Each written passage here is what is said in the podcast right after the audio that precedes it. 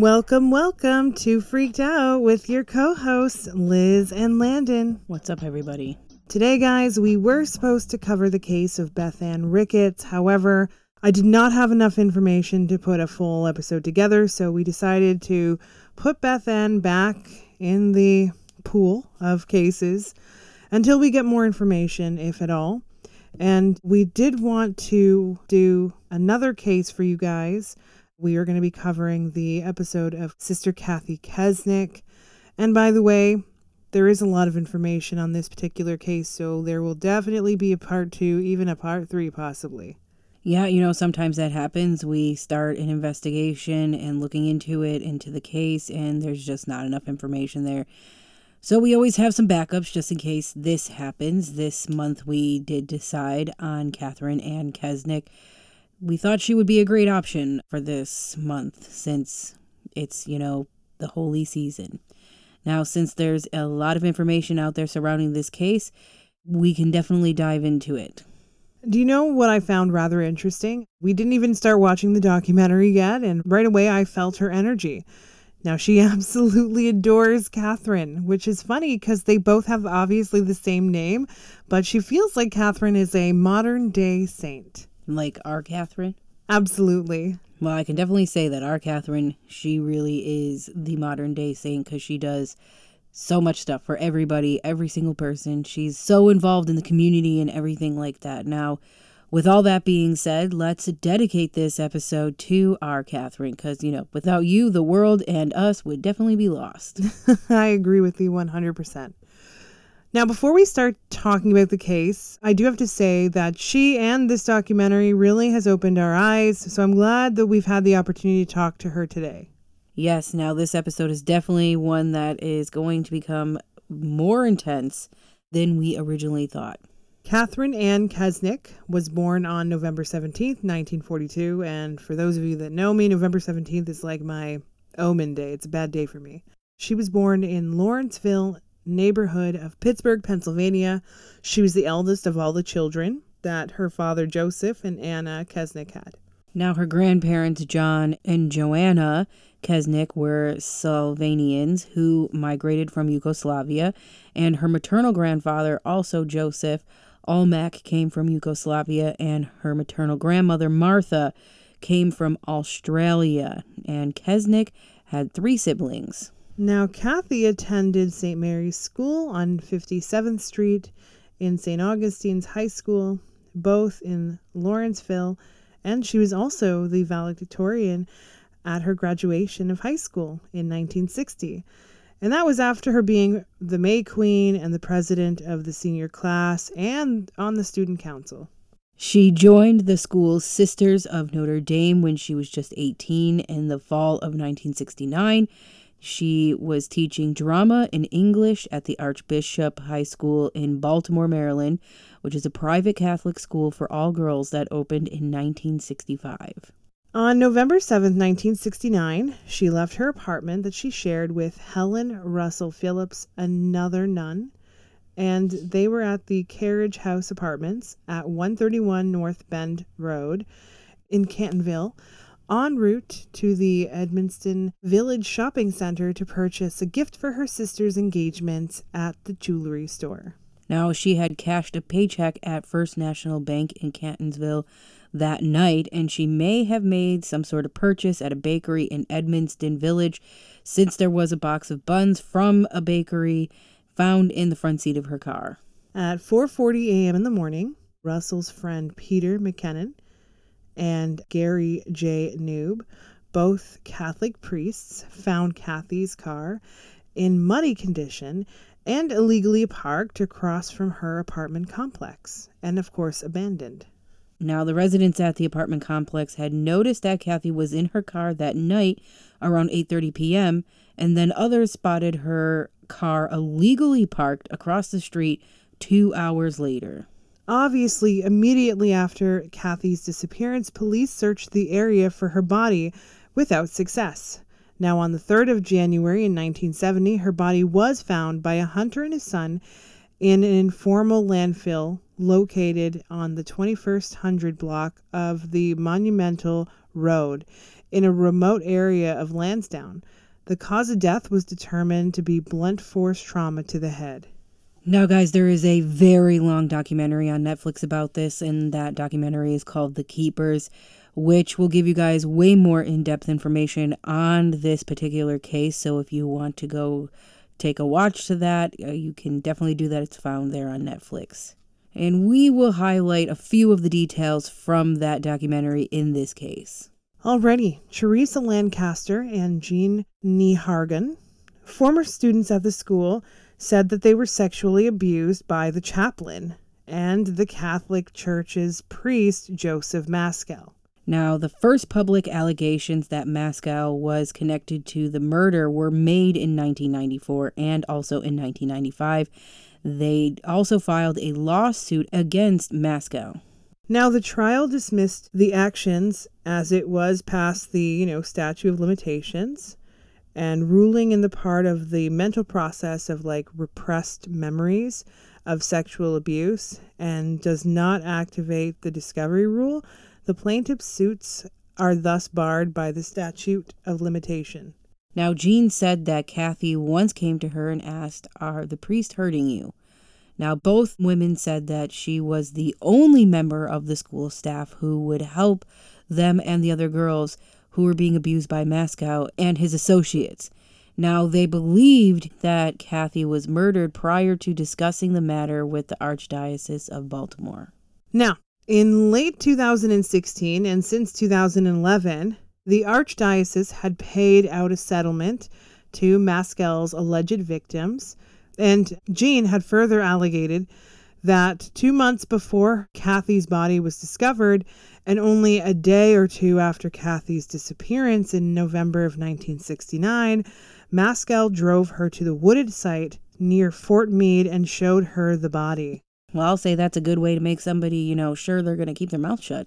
Yeah, Jean says she remembers trying to repeatedly brush off the maggots crawling on Kathy's face while frantically repeating the words, Help me, help me. Her count was brought into question by scientific evidence, showing them that it would have been impossible for maggots to be alive at that time of year. How convenient. I mean, of course, they're going to point the figure and say, you know, she's lying as if she wouldn't remember, you know, those specific details because she was just a kid at the time and she loved Sister Kathy. So she would remember that, especially because she was trying to brush them off. That's a terrible event to go through, traumatic. They later confirmed that there had been maggots in both victims' mouth and trachea, and they were able to reveal that the temperatures during that particular week in question were warm enough for maggot eggs to hatch. Conveniently, they were able to figure that out as well.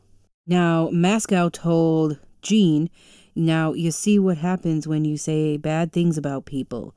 And several days later, on November 13th of 1969, the body of Joyce Malecki, a 20-year-old woman who looked a lot like Jean, was discovered by two hunters in the same wooded location where Maskell had driven Jean. Now, obviously, Kathy's body was not found until January 3rd of 1970, and it had been discovered by two hunters not in the same area, but on the open hill trash dump of a small business property in Lansdowne. And then in 2016, the Baltimore County Police Department reassigned the case, prompting new interviews and further investigation into the alleged sexual abuse at the high school after obtaining permission from the state attorney's office. The BCOPD exhumed the body of Maskell, who died of a major stroke back in 2001 but did not find a DNA match to the evidence from that crime scene. Police spokesman Elise Armacost announced that this discovery does not exclude Maskell from being a suspect in the case. Now, fast forward to 2017, the three women's allegations that during Kathy's tenure at the Archbishop High School and the two priests at the school, Maskell and E. Neil Magnus, were sexually abusing the girls in the school in addition to trafficking them around to others. The sheer disturbing information we're going to hear will make you cringe, and if you have yet to hear all of this, I would highly recommend going on the documentary to kind of prepare you. But we're going to get into things slowly and in the way that Sister Kathy would like to communicate about it. Now, before we start talking about the case, Kathy did have a few things that she did want to explain about religion from her end. This week, I actually learned a lot about Kathy and the Catholic religion and everything in relation to it right off the hop. She basically wants everyone to know that she was what we would like to call an earth angel. Now, that's a rare find for an earth angel. That is absolutely correct. Now, for you guys who don't know what an earth angel is, an earth angel are those who are born and sent to Earth for a very specific mission, and they later die, usually young, very low life expectancy because they pass as soon as their mission is completed. They're also the most giving kind souls out there. I've only had about five interactions with Earth Angels. That's how rare they are, so I found that part pretty interesting.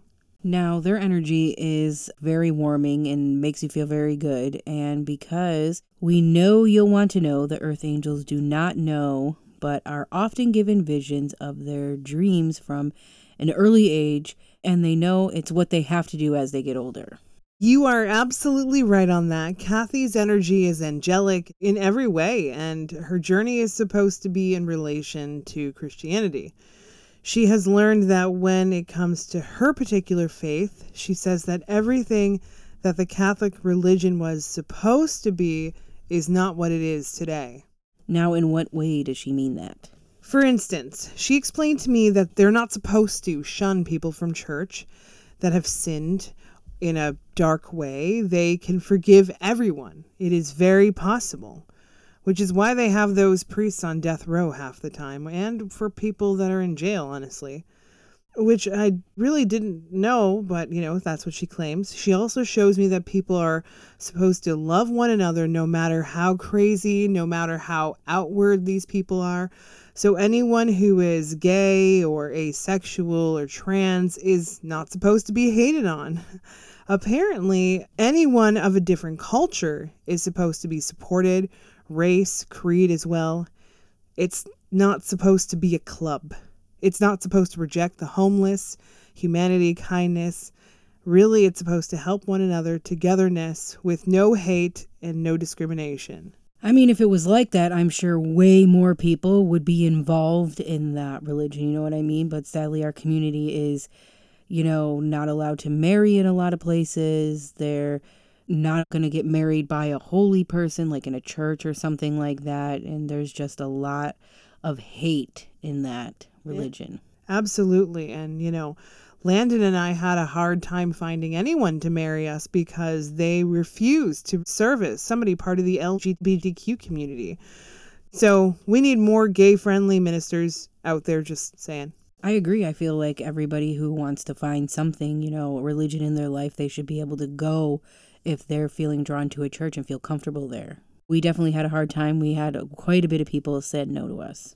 Now, Kathy shakes her head and basically rolled her eyes when I told her that story. She shows me that she was sent down to be that step in front of these men that are abusing children and abusing their power. She also informed me that men are actually not even supposed to be in charge of religion anymore. At least, not the majority that's still in power. There are many women and men out there that have been trying to speak from the heavenly side of things, trying to do a reversal of the roles.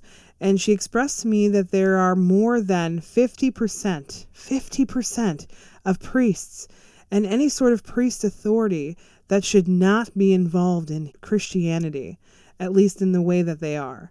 They have sexually assaulted children, they have sexually assaulted adults, they have taken on a powerful position, even involved in sex trafficking, and also for their own personal gain. It's almost like being a cop, a dirty cop, you know, that's like, a, oh, a holy person's going to protect them.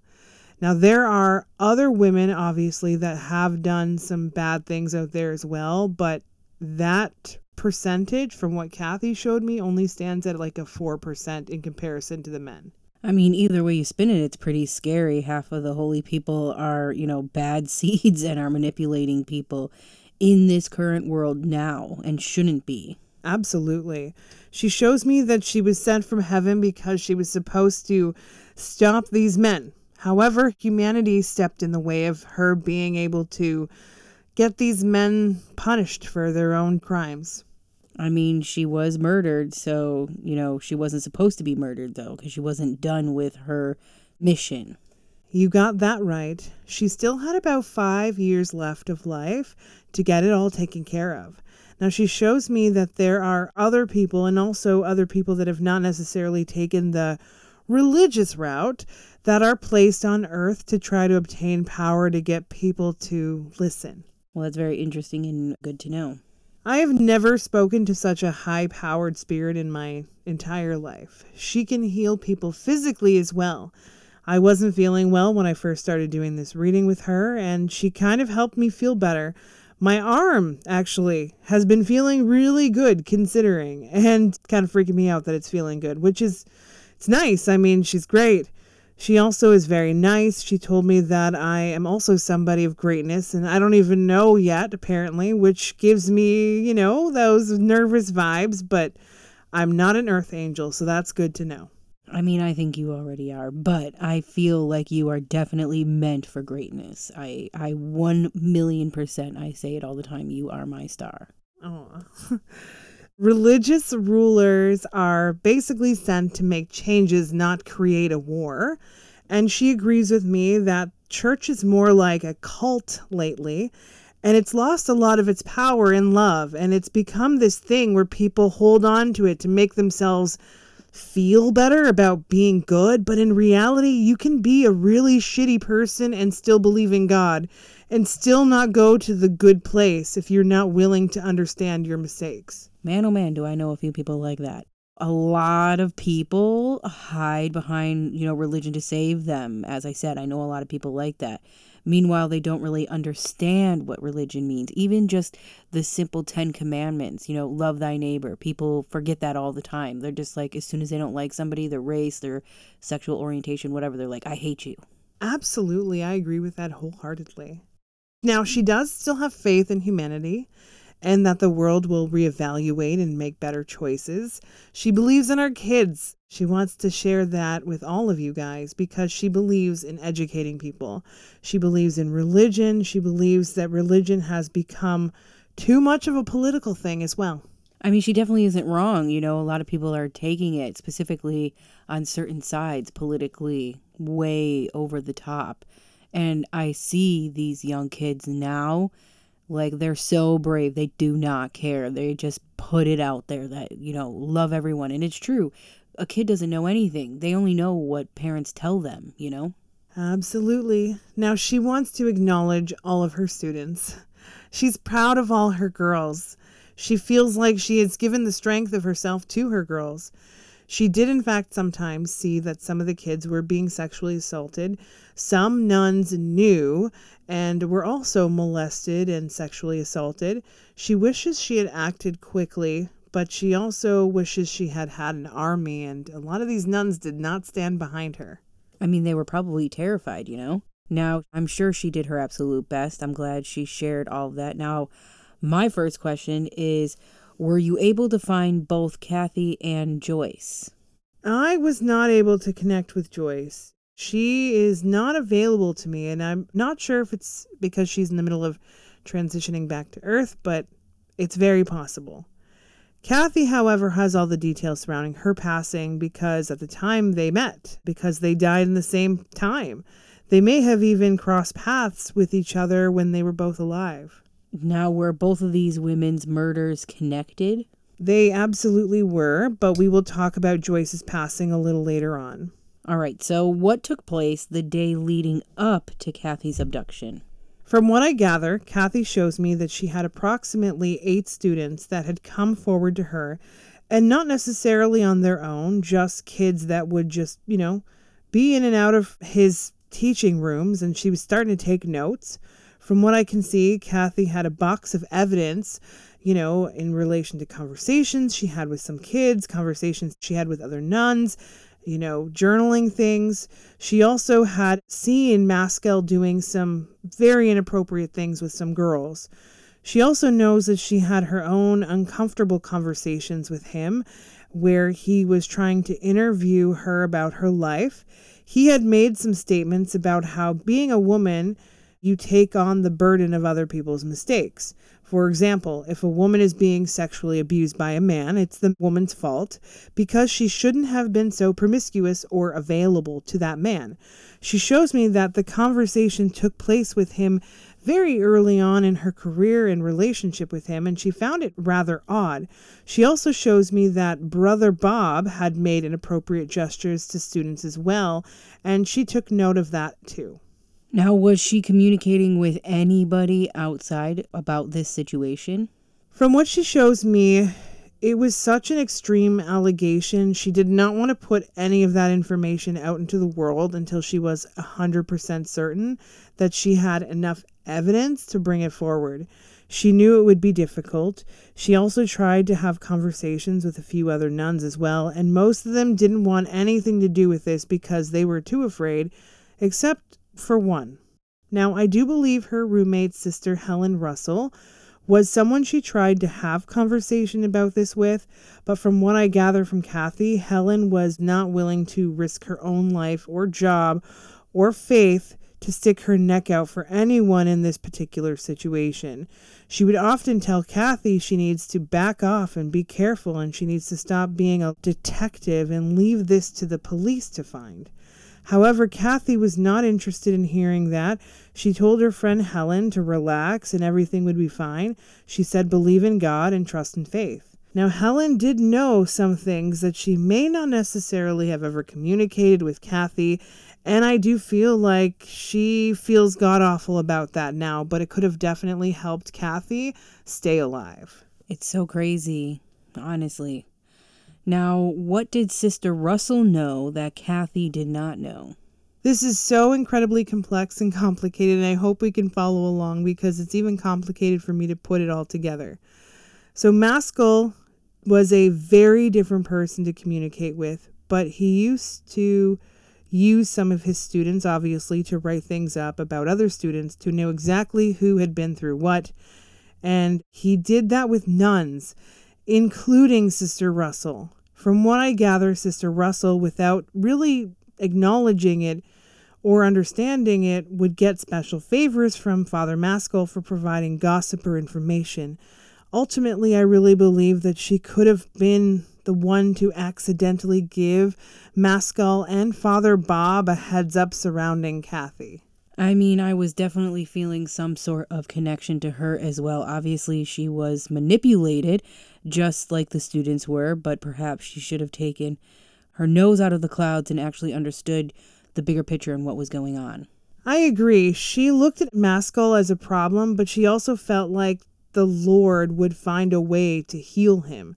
She had believed that religion itself could heal people, so she was very naive in her thought process. From what I see, obviously, Kathy was planning to get her sister a gift. That evening, she went missing. I also understand she went to the bank and she went shopping to the mall. From what I gather, prior to all this taking place, I see that one of the females that he had sexually assaulted had a physical injury. Perhaps she was bleeding down there and she was panicking and told Sister Kathy that she was bleeding.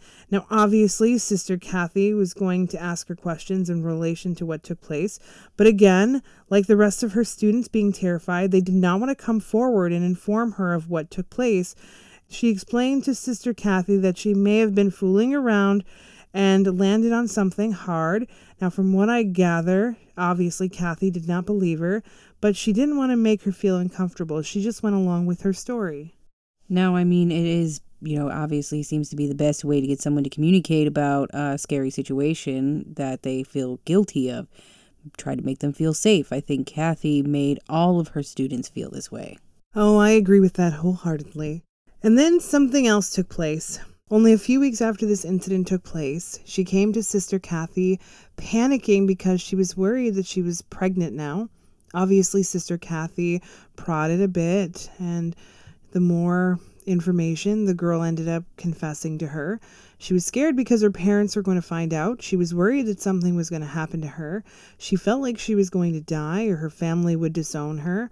It was a pretty big mess. And I believe, although the plan was for Kathy to go shopping, she was going to go, you know, meet this other girl. However, it looks like the girl didn't show up for the meeting. She thought she must have gotten scared Now, she did not know she was being followed. In fact, the reason this young girl didn't show up was because Maskell and Father Bob threatened this poor kid and followed Sister Kathy basically on her trail. I feel like she knew they were following her to a certain degree, or at least was paranoid about it. She decided to rush home, and from what she shows me, they lost her. So she thought that she was, you know, okay and started to get comfortable again. She parked her car in her lot. Then Father Bob came up behind her with a club and hit her over the head. She instantly fell back. Bob placed her in his vehicle. Maskell drove her car to follow him, and so that no one thought she was home. They agreed to take her to the area they had already agreed upon. She shows me that she woke up and had been screaming, Help, help! Bob told her that if she didn't shut up, he would shoot her in the face. She didn't care, though. She didn't stop. She knew that he wouldn't want to get in trouble for hurting her, and she knew that Maskell was the one behind it, so she started to wave and waving and freaking out, and so Bob stopped the car as she was panicking. They were only about halfway there, and they decided to take her life by clubbing her to death. She also shows me that, like all of her students, well, they didn't technically rape her, but they called her a whore and sexually assaulted her and told her that this was God's punishment. And if she had kept her mouth shut, she wouldn't have had this happen. And basically, Kathy found her happy place and hid her emotions until she slipped away. Instantly after death, she remembered her mission. The one to dispose of her body was, in fact, Father Bob.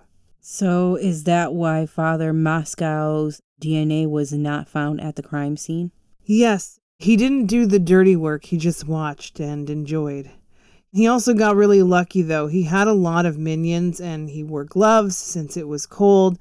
As he was assaulting and beating her, he had destroyed his gloves in a fire in the school, actually, in the office. Now, did Father Maskell and Father Bob also killed Joyce? Yeah, they did. From what I gathered, Joyce was not anyone that they had known in particular but they were trying to like make it seem like, you know, let's kill somebody else to make it seem like it wasn't just coming after Kathy. She was just somebody that just happened to be there, wrong place, wrong time. From what I gather from Kathy, she was also sexually assaulted and killed pretty much in the same way. She was also a beautiful woman inside and out, wrong place, wrong time. Uh, Maskell wasn't involved in the actual murder or even raping her for that matter. His cop brother was the one who did this one, pulled her over, told her, "Oh, oh, we're going to need to help you with her." And he ended up beating her to death and he also had Father Bob there and a couple of other people as well. The other DNA was obviously planted by the police from what Kathy says onto her body wow, you know, Maskell is very protected, it seems like. You know, his brother was a police officer, so he felt like he can get away with crime. He's the word of the Lord, and his brother is the word of the law, basically, you know. Now, a lot of his cop friends got to have turns on these young, innocent girls. Now, I have another question. Is she currently trying to come back, or is there somebody else trying to bring down this, you know, very crazy sexual assault ring thing going on there. She says that there are many out there that are currently trying to bring this thing down. If she does plan to go back at some point, I would say within the next 15 to 20 years, but she's waiting for someone to get up there, and I'm not exactly sure who just yet. Well, sadly, we are definitely out of time today. There's so much more that we do need to talk about on this case. There are several people that have yet to communicate or discuss their connections to this case. So we're going to try to get into all that and we're going to find out if Gary Koob had any sort of connection as well. And also, as he was also accused of raping some women as well. Not exactly sure when we'll be back to do part two, but stay tuned in the new year. Next week, we will be covering Harry and Harriet Moore. Until next time, guys, stay freaked out.